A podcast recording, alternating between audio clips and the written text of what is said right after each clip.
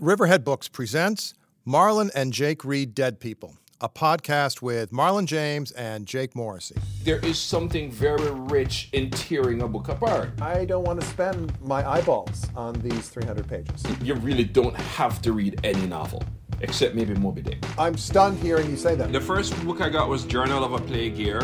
The feel good book of the pandemic, ladies and gentlemen. I know. I'm a reverse size queen when it comes to literature, I guess. Okay, I love this more and more. Hey there, I am the I am the cute one. I'm Jake Morrissey, and welcome to another thrilling episode of Marlon and Jake Read Dead People. Um, Marlon is here, of course, and so am I, and we're ready to talk some more about dead authors and their books. So if you're the cute one, what am I? You're the handsome one. How about that? Oh, or the smart one. oh, I was just going by Beatles references because I'm definitely not the quiet one. so this time we want to talk about um, unreliable narrators, which is a, a very very fun and interesting topic and something I've thought about quite a bit actually as somebody who writes mostly first person narrators.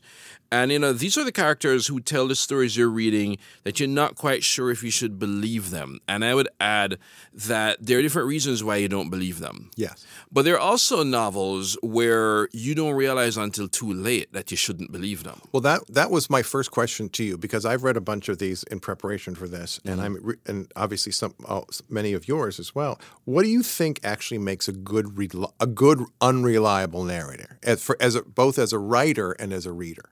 I think a good unreliable narrator is somebody who you absolutely cannot trust, but you can't stop listening to. And I think because just because what they're saying is untrustworthy, the details could be true.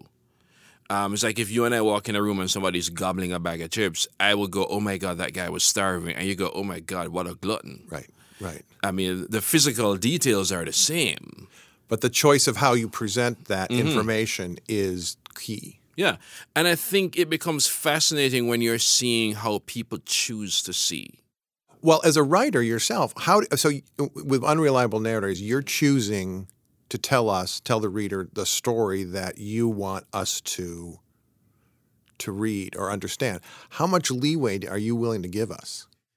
So when you, you said, I mean, leeway to what? To understand. Well, in other words, for, if, in other words, when when it gets to the point where if I'm reading something and I'm thinking, oh wait a minute, this am I supposed to trust her, him, they, whatever, um, and or is it just you want us to go along and along with your sense of what you want us to think about these characters and the situations they're in? I think it's it, it's a combination. I think, for example, the the narrator where you don't learn until too late that you can't trust them. Well, well, too late being what? Too late could be in the middle of the story. Too late could be sometimes sometimes even near the end of it. Well, that but sometimes that's intentional. I mean, I'm thinking of you know the the uh, there are unreliable narrators in murder mysteries, say, where you think, oh yeah, I shouldn't have trusted all of the stuff that I read or that the, this character said about me. I think the thing about it is it's not as it's not as how much you're willing to lead the the reader, but how much are you willing to play on their instinct to trust you. Okay, so you're okay. So you frame you frame how they want mm-hmm. how you want the reader to embrace the character, or or I guess what I'm wondering is where does your decision making as a writer go into these characters, and where is and are you do you expect the reader to meet you halfway, kind of? I'm not sure Because I, what- I love unreliable narrators because I, I want to be I want I want to be smart enough mm-hmm. to know where I, that I'm being played or or, Yeah. being, or I'm being fooled. But the funny thing about unreliable narrators is that unreliable narrators assumes that they're reliable narrators. And, and and I think we take it as a default position of literature that that narrators are reliable. And one of the things that I realized re- reading a lot of African stories and reading a lot of African folklore is that all the narrators are unreliable. You take it as a given that you can't trust who's telling you the story. And and when you go back to not just African but oral storytelling, if you're this is before people even knew how to write, you take it as a given that you can't totally trust the person telling you a story. So the whole idea of re- even that a narrator should be reliable, I always wondered if it's if, if it's actually good old Christianity showing up again, where we think because somebody's telling a story, there's some authority there. Right. Right. Which is not to knock any of it, but it's it was interesting going back to non-Western forms and realizing that unreliability is what's taken for granted, Right. Right. and reliability is new or fresh. Well, somebody once, or I read somewhere, uh, people were talking about, uh, or the the reference is you, you know, um, two people stand in front of a mirror, and the reflection they see is true, but it's from a different angle. So, depending on how you approach reading a uh, a a story being told by a character. Or, or different people or whatever. It all depends on the kind of where you come from in some ways, or how, where you coming, and, and also what the what the angle that the that the author wants us to wants us to at least look at before we before we make our, our decision. you know the, the the unreliable narrator who doesn't realize they're being unreliable there is this hope the reader have that eventually they'll see it Yes. and i think that's one of the things we hang on to even when they go way off course All right, this is good because this leads to my next question to, for you is because I have opinions. Obviously, what? Give me an example of an of an unreliable narrator that you liked to read. pip in great expectations Okay, we're going there now.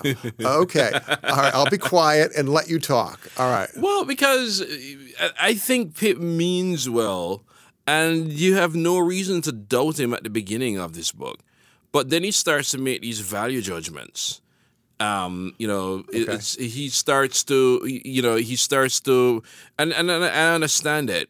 You know, if if a world of of say poverty or so on is normal to you, you have no reason to think anything of it. But once you see something else, and you start to wonder why you aren't that way, or why were you born into this, or why why can't people be proper, or blah blah blah, then that starts to change how you see things. So even though our view of Joe, I gotta hope his name is Joe because I haven't I didn't I haven't checked the book. Um, even though his his his his let's call him adoptive dad, even though he's not his dad. Exactly. Um, our view of him never changes. His view does. Yes. So, so are you saying it's an it's an accumulation of knowledge on the part of the on the part on Pip's part? It's knowledge, but it's also a good example of how knowledge can be a dangerous thing, or knowledge and, and ignorance can go hand, to hand. Because he starts to make these value judgments, and then he, he his life goes way off course mm-hmm. because his judgment completely starts to falter. Although we see the we- we see straight on, we never trusted Miss Havisham. Right. We never trusted Stella. We never gave up on on. I really want to call this guy Joe. Next thing I hear somebody said his name is John. I cannot remember the uncle's name. Um, you know, it's it's even to the even to the, the you know the um the inability to see that you know. I'm not going to spoil it because I know there are people who haven't read this novel. Oh, I will totally spoil Great Expectations for anybody who wants me to. But we're, that's okay. This this is your this is your story to tell here. No, I mean, I you're right in the sense that the older Pip gets, or the more understanding he he has about the world he's in or embracing or whatever, you start to wonder, okay, is this guy? Do I believe this guy, or do I believe, or, or do I believe the conclusions he's drawing? Mm-hmm. Which is fair. Which is totally fair. Yeah, so it's a, it's an unreliable narrator who I understand. Do you sympathize with him? Yeah. Okay, Actually. that's that's where I'm going to have to ask you to leave. Uh, okay, okay, but that's uh, well, you know my views on Great Expectations, Mm-hmm. but um, okay, I um, I I I get that. I think Why don't you sympathize with him? I just I think these people are just not very interesting, mm-hmm. and I and the whole miss anyway. We can we can do a whole episode on Oh my, my god, pro- you, you should watch the TV show Dickensian. I watched two episodes and as far as I could get. they have these pre the, the person tries to imagine the pre lives of all these Dickens characters and they all live near each other. in some kind of charming but creepy Yeah. uh, combination of London small British town. Yeah, you know, um Havisham is about to be conned. She hasn't been conned yet. But she's a feisty Victorian gentle lady. And and and Magwitch is is small time. Oh wow. Bill Sikes is kind of hot. Yeah, Bill Sikes, the sociopath murderer, is I mean, kind of hot. I mean, he has a scar the size of a telephone, ha- telephone thing going along his face, but he's he doesn't. He's he seems a nice fellow. that's how Bill could get it. Do you think it was intentional that Dickens did this in terms of because it's it was published episodically, right? I think so because I think Dickens would take it as a compliment that he had no problem manipulating his reader. Well, that's yeah, that's part of the sort of Victorian Yeah. charm, if you will. if Yeah. And um, but I don't think he was screaming at it. But I think there are times where he makes you fall for a character and then become just so disappointed in them. Yes, that's true. That's true. I have. Um, I want to talk about some other Dickens characters in, down the road here, but but um, uh, I think I'm. I think I've had enough of great expectations right now. Do you have somebody else you want to? Um, do you want to share, or do you want me to? Do you want me to jump in? Yeah, let's do a back and forth. All right. I want to talk about Alex in um, A Clockwork Orange. It's a great choice. Yeah, Alex is it. Well, they're diff- It's difference between the, the the book and the and the movie. I'm talking about the the the book. Alex is actually a teenager in the book. He's a 15 year old sociopath who happily, happily rapes and assaults and basically steals and generally causes mayhem in this kind of dystopian England. Um, and he knows it's wrong. He admits it's wrong. Um, but he says, um, oh God, I wrote it here down here. Um, you can't have a society with everybody behaving in my manner of the night. But he happily, he's happy to sort of, you know, um, literally um, uh, do exactly what he wants um, and and make everybody's life sort of a living hell. Obviously, he's eventually he's arrested and put through the system in this dystopia where he is um, psychologically manipulated into thinking that violence is bad. It's literally gives him um, makes them sick to his stomach. But this, so it's it's it's it's a book that we when he says this what he, when he says what he what he says and does and why he's sort of behaving the way he is as he goes through the evolution of what happens to him you start to think all right I'm not exactly sure whether or not what he's saying what he what the what he's saying to the readers is if he's telling the truth. Mm-hmm.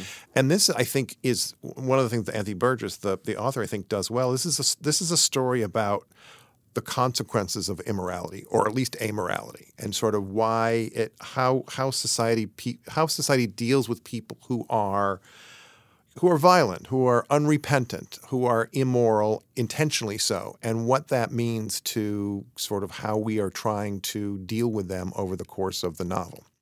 Hmm. So is he unreliable or just amoral? Well, he is unreliable in the, in the sense that he's the stuff he says, which in a lot of ways sounds sort of happy and sort of carefree, and you're mm-hmm. kind of like, wait a minute, you're not, you know, what you're telling me is horrible. Mm-hmm. And yet, you kind of, as you said earlier about Pip, you kind of like him, mm-hmm. um, or at least find him weirdly appealing, mm-hmm. which makes me think, okay, what does that say about me as the as the observer or as the reader? But does it say that an unreliable narrator for an unreliable narrator to work, he or she has to charm you? Okay, that's a good question because I actually don't think you ha- I don't think you have to be charmed, but I think charm is one of the one of the weapons in the arsenal of the upper, un- unreliable narrator. I mean, Also are, in the arsenal of a sociopath. absolutely, and in fact, yeah, and the I mean the thing about the the these I mean we can we can't talk about some unreliable narrators by authors who are still living, but I mean the idea that you can um, you can be charming and horrifying simultaneously, depending on depending on what the reader knows about you, I think, mm-hmm. and also what kind of conclusions the reader may draw from your behavior or what you say to the, the other characters. Mm-hmm. Do you think you, as a reader, are because you're a widely a wide-ranging reader, are you more sort of suspicious of? I mean, when you open the book, are, in other words, when does it take you? When does how are you are you easily drawn in, or are you more are you more standoffish because you've read so much of these kinds of? I'm books? still easily drawn in. Still. And I think because I want to be. yes, exactly. Because I, I want to be drawn in and I and I think I also want to believe. But I also think because I've read, uh, you know, I've read, quite frankly, I think too much. That I, I You can I've never start- be re- you can never be was it too Yeah, thin, too uh, rich, or read too much. But I start to think that oh, they're just human. Everybody is like that. Everybody's everybody everybody, to an extent, lies and projects. Because it made me think of two characters who usually make this list of unreliable, who I no longer think are unreliable. Who are Um, Merricat in We Have Always Lived in the Castle. okay? I actually don't think she's unreliable at all. She's off her rocker. Well, what I I, I, I will agree with you. She, I mean, first of all, one of the great American characters. Absolutely, but she is not lying. No, but what she's doing is withholding all the information. She's withholding. I will get okay. She has carefully parsed out what she's going to tell you. Absolutely. I will. I will still say there's different between lying. Well, that no, that's Yeah, the thing. I mean, well, is an unreliable narrator a liar? Sometimes. Yes, I think I think that's I think that's as only as far as you can go. And some- sometimes, sometimes. I think sometimes they also don't know they're lying. exactly. Um, but to me, and the other person who I I used to think of unreliable, but I don't anymore, is Chief in One Flew Over the Cuckoo's Nest. Now is he? And he's the he's the guy telling the story. He's the guy telling the story. Yes. And yes, he is medicated, and he is he he, he you get a feeling yes he is schizophrenic and so on, but also because everybody underestimates them, he gets to hear all the gut truths nobody Yes. else is hearing. Yes. Yeah. He's literally standing there, absorbing and listening to Mm-hmm. everything that everybody's saying. And I, and and there are two characters who I'm like, eh, I'm not so sure they're that unreliable. Well, that's really interesting because the idea of being able to sort of tell your story the way you want to tell it, leaving out information or not not sharing the information, or just being somebody almost almost um, you know like chief, somebody who is there who is either overlooked or the drama is happening around who's paying attention. The the one flew over the cuckoo's nest, I think, obviously has a great character or characters, and in a in a very enclosed place like the you know the a mental ward. So the idea of who gets to tell this story, and then you sort of start to um, wonder, all right, how would somebody who was not in who was not in this ward be tell this story differently? And the answer, of course, is yes. And and what you're saying is Chief is not Chief is not as, for lack of a better term, crazy as everybody else. Right. is. And he doesn't have an agenda to lie to you. Oh, that's a good point. The the whole idea of what the agenda is. What are, what are the reasons for your your lie? Well, that goes back to to Merricat and and we've always lived in the castle. She's got an agenda, boys and girls. Yes. She's got she's got stuff she needs to uh, she needs to uh, deal with. But um, but it's interesting that those two are very different in the sense that they are, but they're both telling their story on their terms. and they're both classified as mentally not there. Um, the, so I, th- I was going to jump to my second choice. So this is actually not that I'm ranking anything, but for for I still in in many ways consider this the best unreliable narrator I've read. Okay. And the novel is The Good Soldier by Ford Madox Ford. Oh, that's a good choice. I hadn't And thought of that. That's John. Dowell. That's who I always use as my go-to. You want That's to read unreliable. You want unreliable? He's the man. Also, because I love reasons to laugh at the at the early military. century- No, the, I was going to say the Oh, the British. Brits. True, true. I, you know, it's not not contemporary British people. Don't come for me. But people like you know on the vestiges of of rule Britannia, and John Dowell is telling this story, and poor John, what a jackass! Okay, I can't believe you actually you have you know the punch of him being a jackass, but you feel pity for him. I actually do feel pity for him because I look at this fool. I was like, among the many, you know, so so Good Soldier opens up and it presents John and it presents the good soldier of the the the the, the book, who is Edward, and uh, John's marriage and Edward's marriage are kind of on the skids, but it's still presented in this kind of very, you know, sort of, you know, kind of. Uh, not, al- I was going to say almost Downton Abbey, but I've never actually watched that show. Then that maybe that's not a good example No, for. I was going to say Gosford Park, or so you know, and so on. And it's only you realize, is he the only person who doesn't realize his wife is cheating on him? okay, yes. And that's just the beginning. But wait, there's more. so this novel was initially called the saddest story ever I've ever told. Um, somebody had the good sense to change it to the Good Soldier, which is a far better title. Much better title. Much better. But I get the whole. But but the saddest story ever told has, is not is the one that John can't tell, which is it's almost as if. You you know, I remember I read Forsyte Saga, and I'll give Soames one thing: he sees everything. Well, mostly everything. well, he sees a lot. Mm-hmm. What he does is come to the worst conclusions. yeah, but John doesn't see shit, John, open your eyes, John. and his eyes are so wide open. but it's such a you know Ford Madox Ford is not given his due. I think as a writer. I haven't. I have not read as much of him as I should. I you know the Fifth Queen is is to me you know one of the rare really great Henry VIII novels. It's about Catherine Howard. It's about Catherine Howard. okay.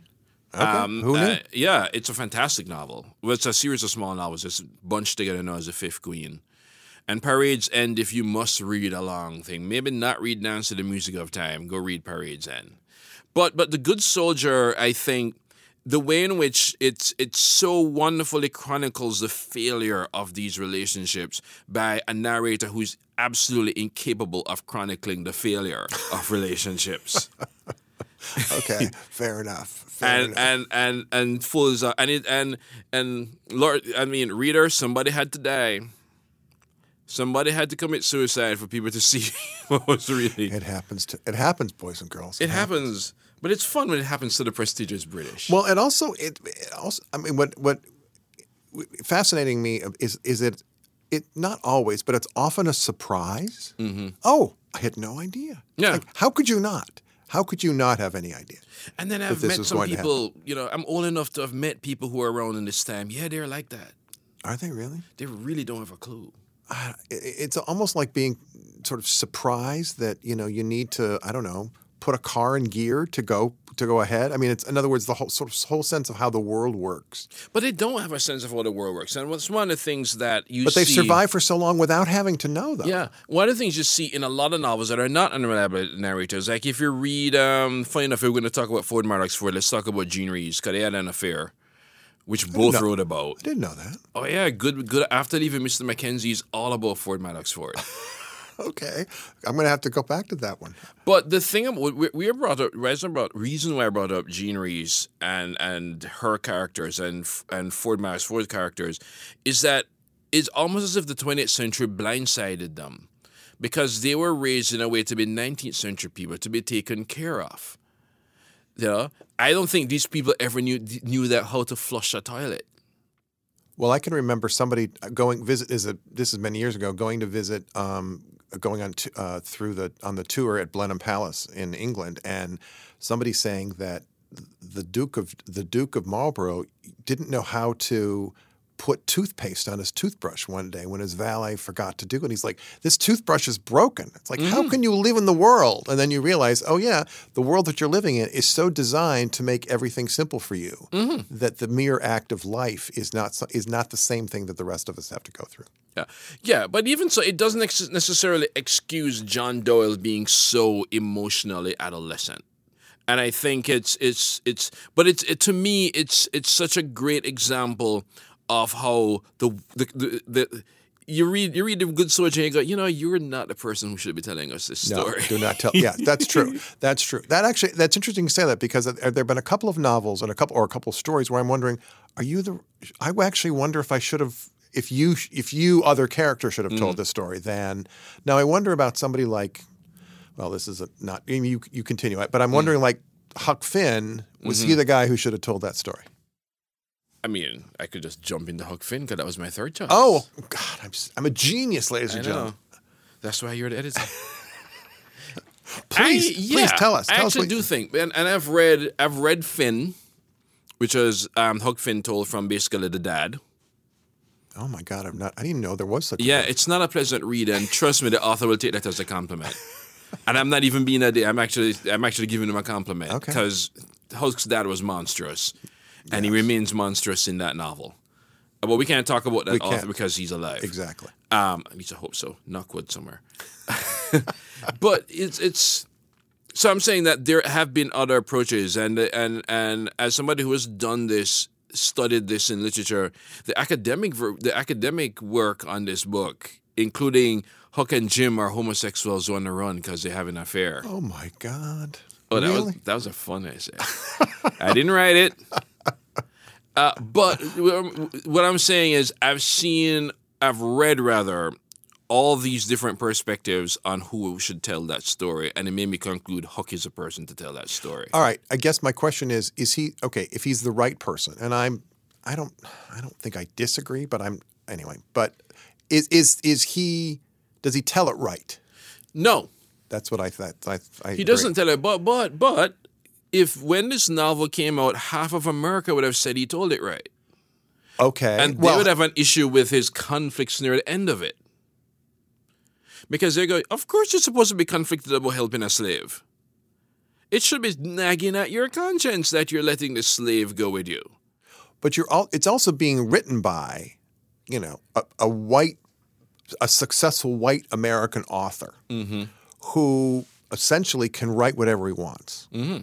And I don't have to listen to it. What he ha- anyway, my my my my I'm I'm actually I actually wanted more from the other characters in that. I, for my money, Tom Sawyer's better. Yeah, we we've been here with I know. I'm sorry. I don't mean to repeat myself.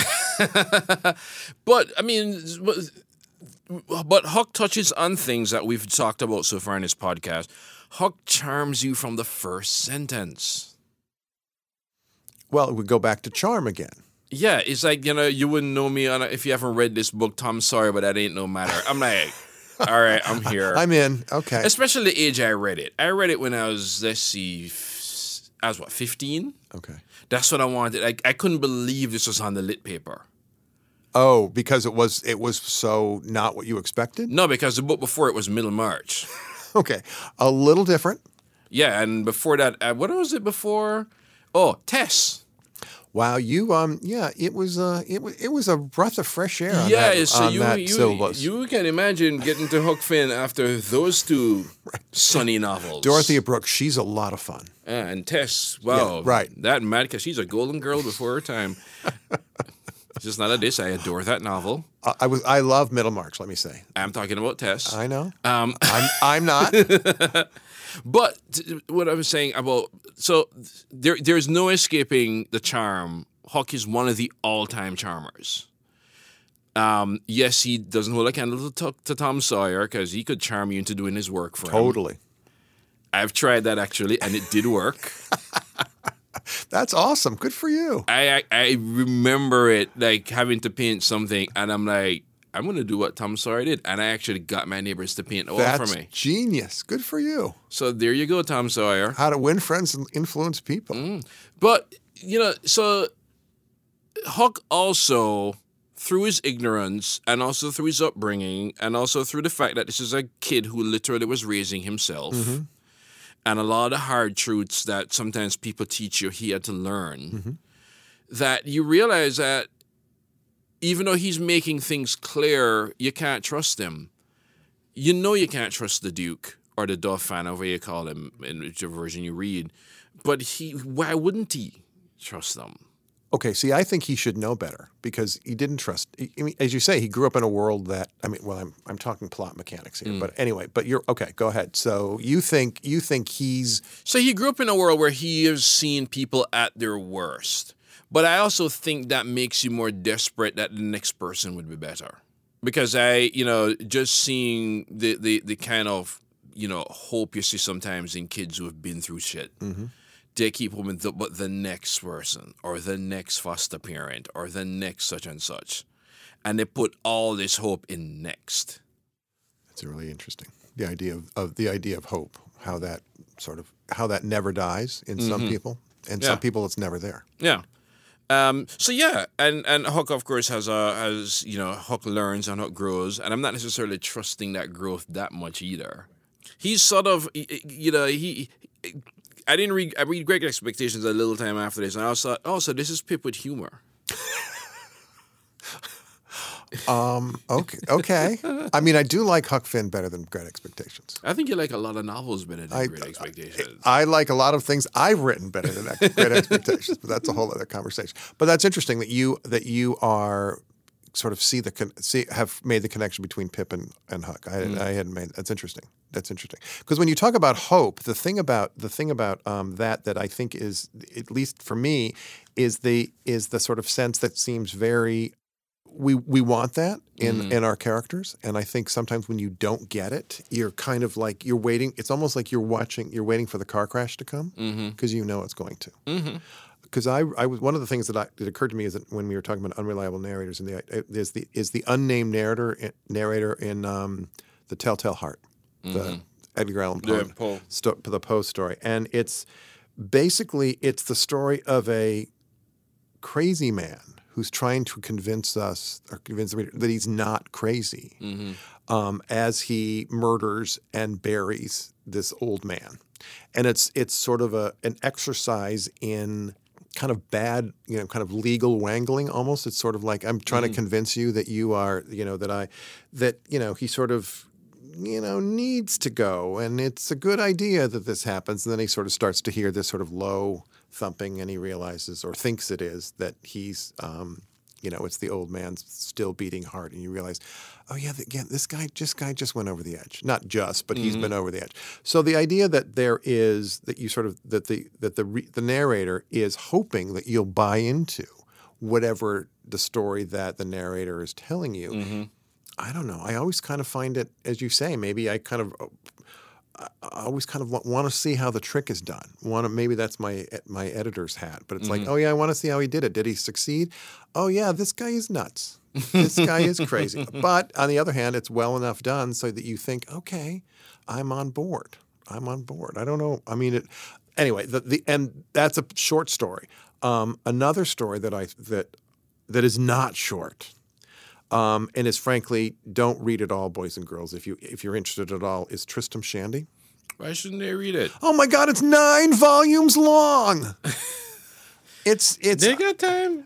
We're in the middle of a pandemic. they got- What are they gonna do? They don't have time. They can't play Wordle all day.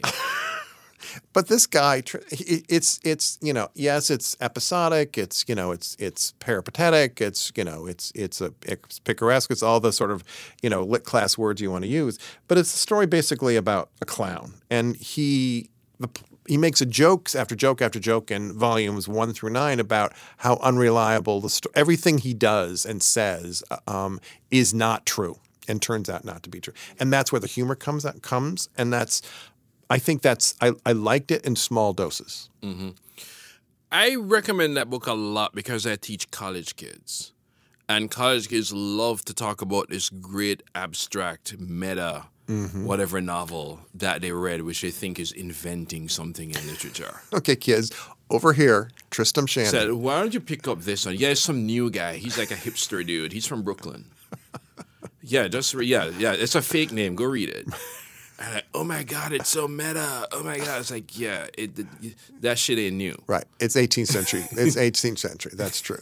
Well, I mean, I, I, it's it, I, it's not easy to read, in my opinion. Um, but it's what I liked about it for this topic is that it does exactly where you you're, you're kind of like, oh yeah, he's not he's making up this stuff as he goes along and amplifying and expanding or contracting or throwing things in or adding or taking things away. So it's it's kind of a um, it's one long 18th century riff is really what it is. And uh, if you're on board, great. I, I anyway, I liked it to to um, to a point. Let's put it that way. All right, the last one I want to mention is not really an unreliable narrative, but it goes back to um, one of the sort of fundamental um, uh, authors of this podcast, Shirley Jackson. She wrote a, a short story called Charles, and it's the story of this uh, mother in a small town who sends her son Lori to kindergarten for the first time. And you know he goes off and he he's it's so great. He comes back and he's like, yeah, I'm really really it's really fun. But there's this kid named Charles in the class who's just as he was really naughty today. You know he you know, tripped up this girl or he had to stay inside at recess because he was misbehaving. And so they would hear these sort of regular stories about Charles. And then the, um, the, the mother and the father sort of start wondering who this, who this Charles character is and who his parents must be. And the mother ends up going to a PTA meeting, and the husband says, "Okay, make sure you find Charles's mother because we need to have her come over because we want to find out who this sociopath is." And um, you know, so so the mother comes to the PTA meeting and sees and sees Lori's teacher and said, "Oh, you know, oh," and the teacher's like, "Oh, Lori's great. He's he's such a pleasure to have in class. You know, it's taken a minute or two to settle down, but he's doing fine." And and the the the mother's like, "Well, it must have been, you know, I'm sure having Charles in the class was a problem too." And then and the the, the teacher's like, "We don't have any uh, anybody named Charles in the kindergarten." So the sort of unreliable mm-hmm. narrator, if you will, is the kid who mm-hmm. is pretending that the bad kid was some guy na- was some kid named Charles. And but the difference is it's funny. It's mm-hmm. sort of you know it's kind of lighthearted. It Oh, it's because I was getting the chills right here when you started saying that. Exactly. and then the machete came out, and uh, and that's when I'm like, this is Shirley Jackson. exactly. This is when things take a turn. But this is very much Shirley Jackson and her kind of you know um, uh, pre Erma Bombeck kind of uh, sort of fun woman's magazine sort of story. But it's it, the the the unreliable the the the it's less of an unreliable narrator is an unreal. The, in other words, the the the narrator of the story is being told an unreliable narrative mm-hmm. by another character. So it's a little bit like you know the the mother gets tripped up by the the the prevarications that, that her son, her kindergarten age son, future Bill Sikes sociopath coming mm-hmm. to coming to you, and so it's it's kind of a nice sort of light. Um, take on the unreliable narrator without it sounding, you know, without it being dark or turning mm-hmm. on some sort of horrible, horrible event. Mm-hmm. I was thinking about that unreliable narrative, but the story is funny. That's I think it's tricky. I think it's trickier to pull off Yeah. because because a lot of the a lot well Because they're unreliable characters like Don Quixote. exactly exactly and and intentionally so mm-hmm. but it's that's also a hard that's hard to read. Mm-hmm. Have you read the it recently? Not recently. Okay. It's it. I mean, there are long books that are worth the effort, and then there are books that cry out. Are you are you literally about to say that Don Quixote is not worth the effort? No, no, no. I think it's worth the effort. But my point is, because I was I said don't fan my address, fan his. no. My point is some of this I, is is particularly for something like Don Quixote is that uh, finding finding a finding a translation you like or that mm-hmm. works for you. I think is important. Mm-hmm. Absolutely. All right. I want to also bring up. Um, I know we've talked about this before in the podcast, but the narrator, the unnamed narrator in Rebecca, the mm. Daphne du Maurier novel. The- It's a story of a of a young woman who meets and quickly marries a kind of complicated, um, uh, uh, rich British guy who who has this house in Cornwall called Manderley, um, and sort of the backstory of what happens to what happened to him and his first wife, a woman named Rebecca, that the novel's named after. So this the the the unnamed narrator of the story kind of creates these. The, sort of as the story goes, um, she's young, she's inexperienced, she doesn't quite know what she's getting into, but sort of these fantasies about sort of the world that she's living in, um, or what she thinks the world she thinks she's living in when she gets to Manderley and is the, the mistress of this huge house, and there's a huge staff with a you know, maybe one of the great villains in in uh, in kind of British literature in Mrs. Danvers, the housekeeper, um, and sort of basically. We don't really know anything about um, the narrator's backstory before we meet her. We don't know where she comes from. We know she doesn't have any family, but it's sort of like, well, wait a minute, where? And we we know a lot more about the other characters in the novel, e- including the dead Rebecca. So what the narrator thinks and what she knows seems to be open to interpretation from the reader's point of view, and that as as the novel progresses and it starts to starts to dawn on the reader that there's more more to what's going on than both the the narrator understands and the reader realizes. You start to you start to come to the conclusion that the that the that the narrator, the new Mrs. De Winter, is as surprised or as unaware of what's going on as the hmm. reader is. Hmm. You know, my friend Teddy, who will be very delighted that this is the third time I'm mentioning him in this podcast, thought this was the greatest novel. He was like ordering me to read it. Now, had he not read it? I don't think. Well, he had read it and then told me like you have to read Rebecca. Now, was this was this like when you were grown ups or when you were No, no, like a few like like maybe a year ago. Okay, because I would have imagined you would have come across Rebecca over the course of your uh, Yeah. reading life. And wasn't there a movie with Cary Grant in it? Uh, it was um, not. It Joan was Fontaine was Joan. Fontaine and Laurence Olivier. Laurence Olivier. I didn't get to the end of that movie because I was like six.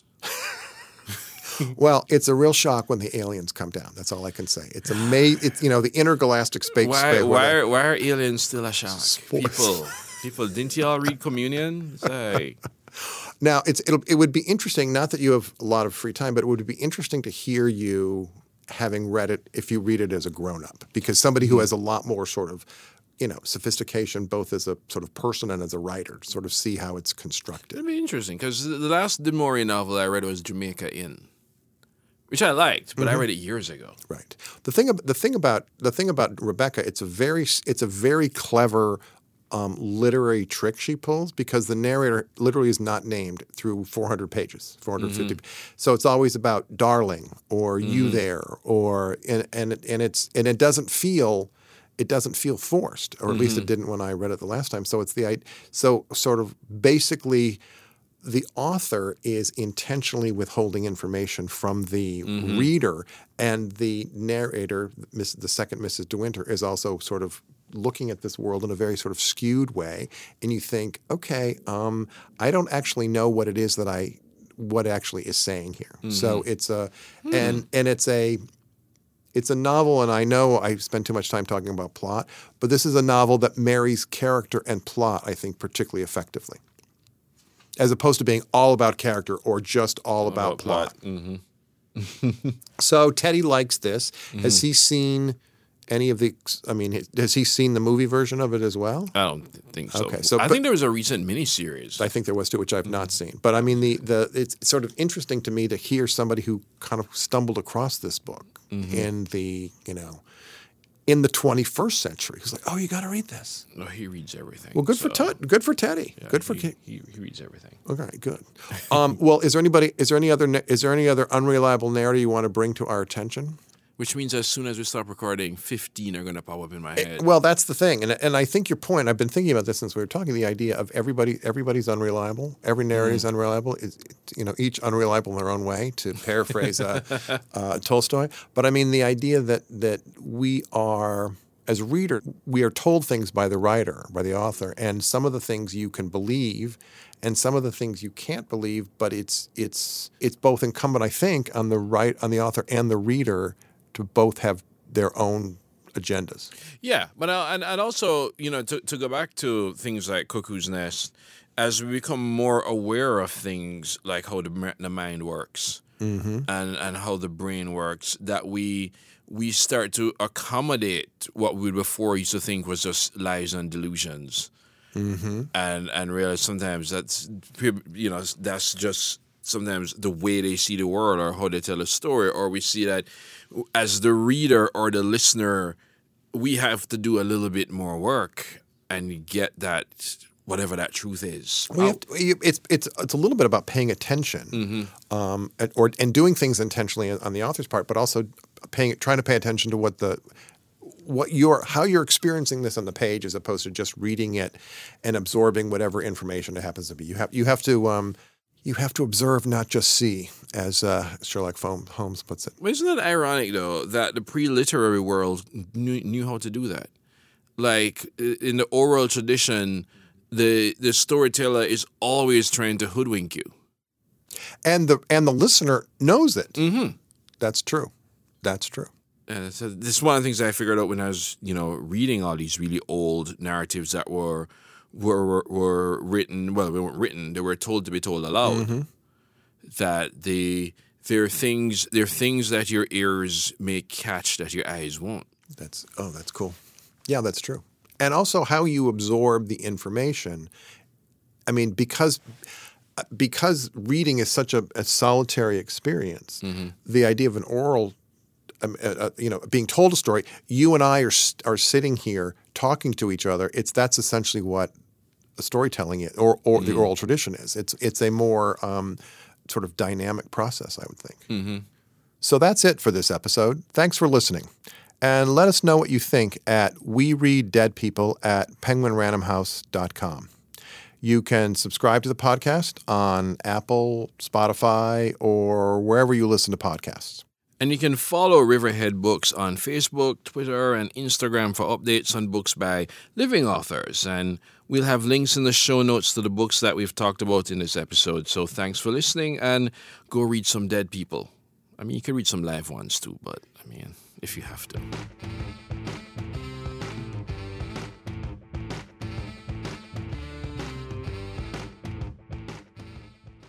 Listening to Marlon and Jake means my to read list gets longer every week. Enter Libro FM. Libro FM lets me purchase audiobooks directly from my favorite local bookstore.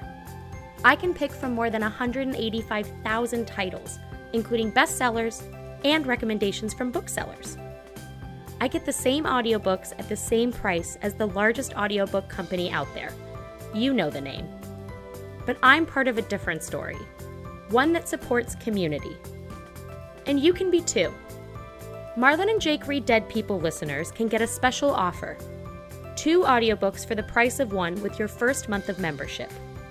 That's two audiobooks for just $14.99 with the code Marlon and Jake. Visit Libro.fm to get started. Now go read some dead people.